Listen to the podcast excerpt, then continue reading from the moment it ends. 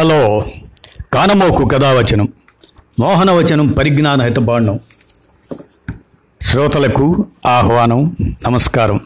చదవదగునెవరు రాసిన తదుపరి చదివిన వెంటనే మరువక పలువురికి వినిపింపబూనిన అది ఏ పరిజ్ఞాన హితబాండమవు పో మహిళ మోహనవచనమై విరాజిల్లు.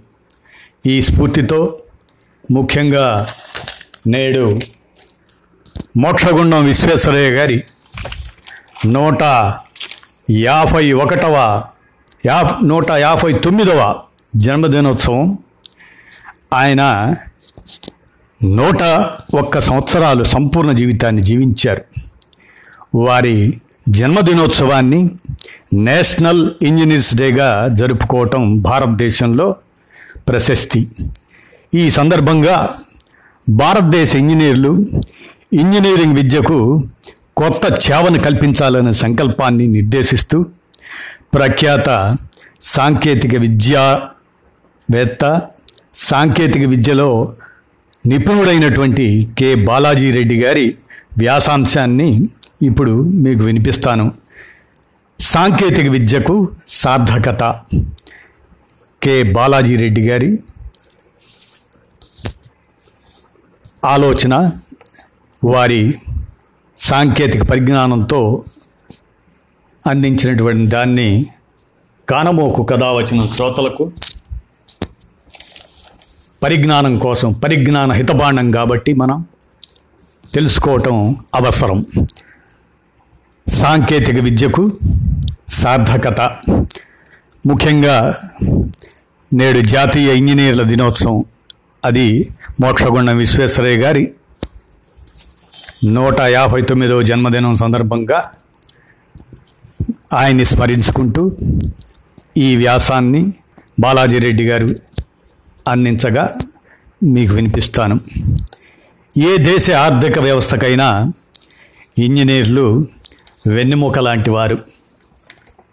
భారత్లోని అత్యధిక శాతం ఇంజనీరింగ్ పట్టభద్రులు నైపుణ్యాలు పరిశోధన నూతన ఆవిష్కరణలో వెనకబడి ఉన్నారు.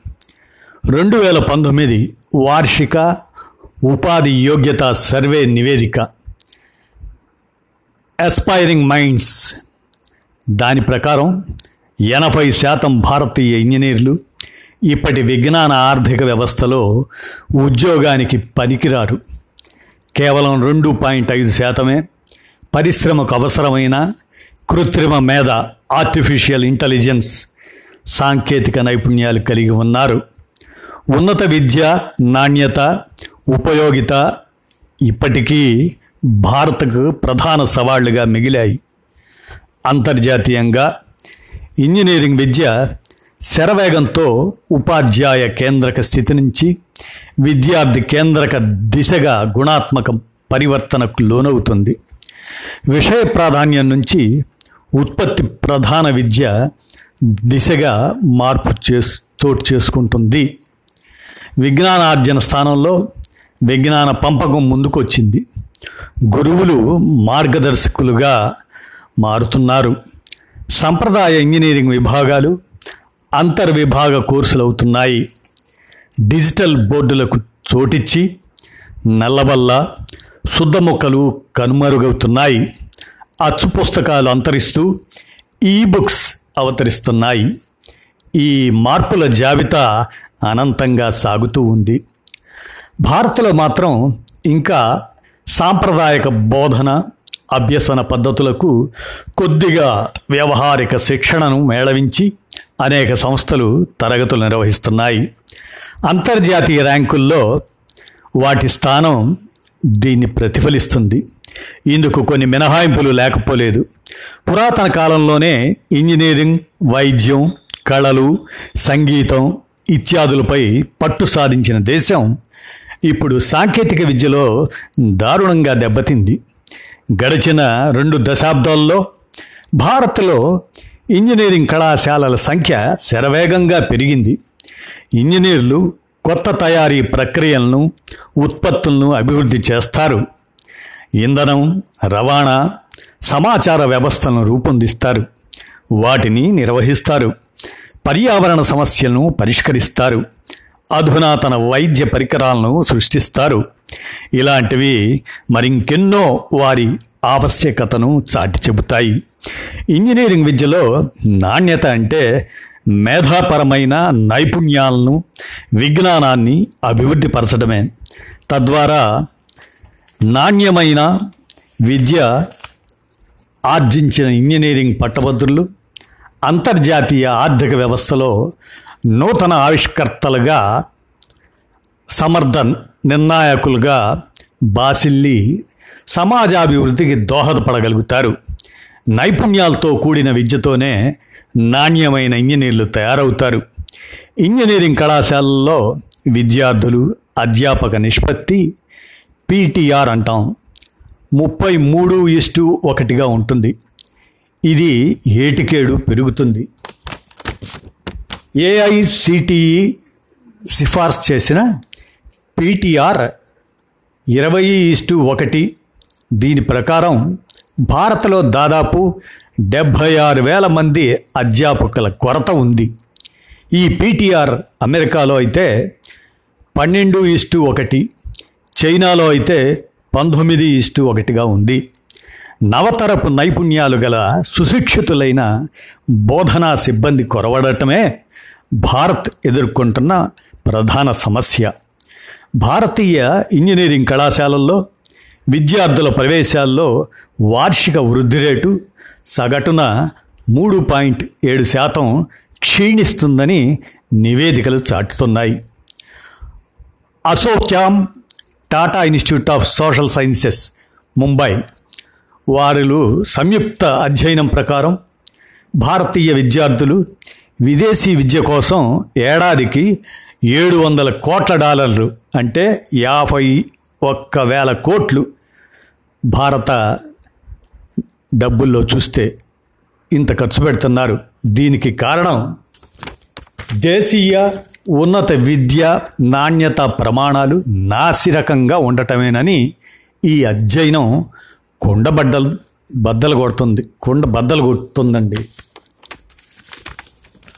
నాసిరకం ఇంజనీరింగ్ విద్య భారత్కు సమస్యాత్మకంగా మారుతుంది.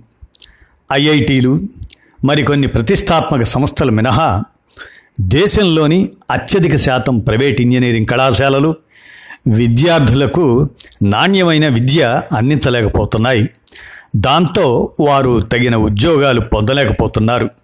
పలు పరిశోధనాత్మక అధ్యయనాల ప్రకారం ఇప్పటి ఇంజనీరింగ్ గ్రాడ్యుయేట్లలో ఎనభై శాతానికి ఉద్యోగ యోగ్యత లేదు.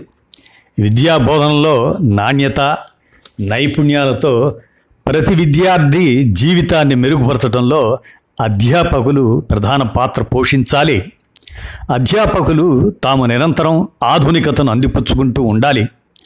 నాణ్యమైన బోధన పరిశోధనల మీద దృష్టి సారించడానికి బోధనా సిబ్బందికి తగిన సమయం అవకాశాలను కల్పించాలి. ఇంజనీరింగ్ విద్యలో వివిధ అభ్యసన అంశాలను అనుసంధానించాల్సిన వ్యవహారం ఒక వినూత్న భావన.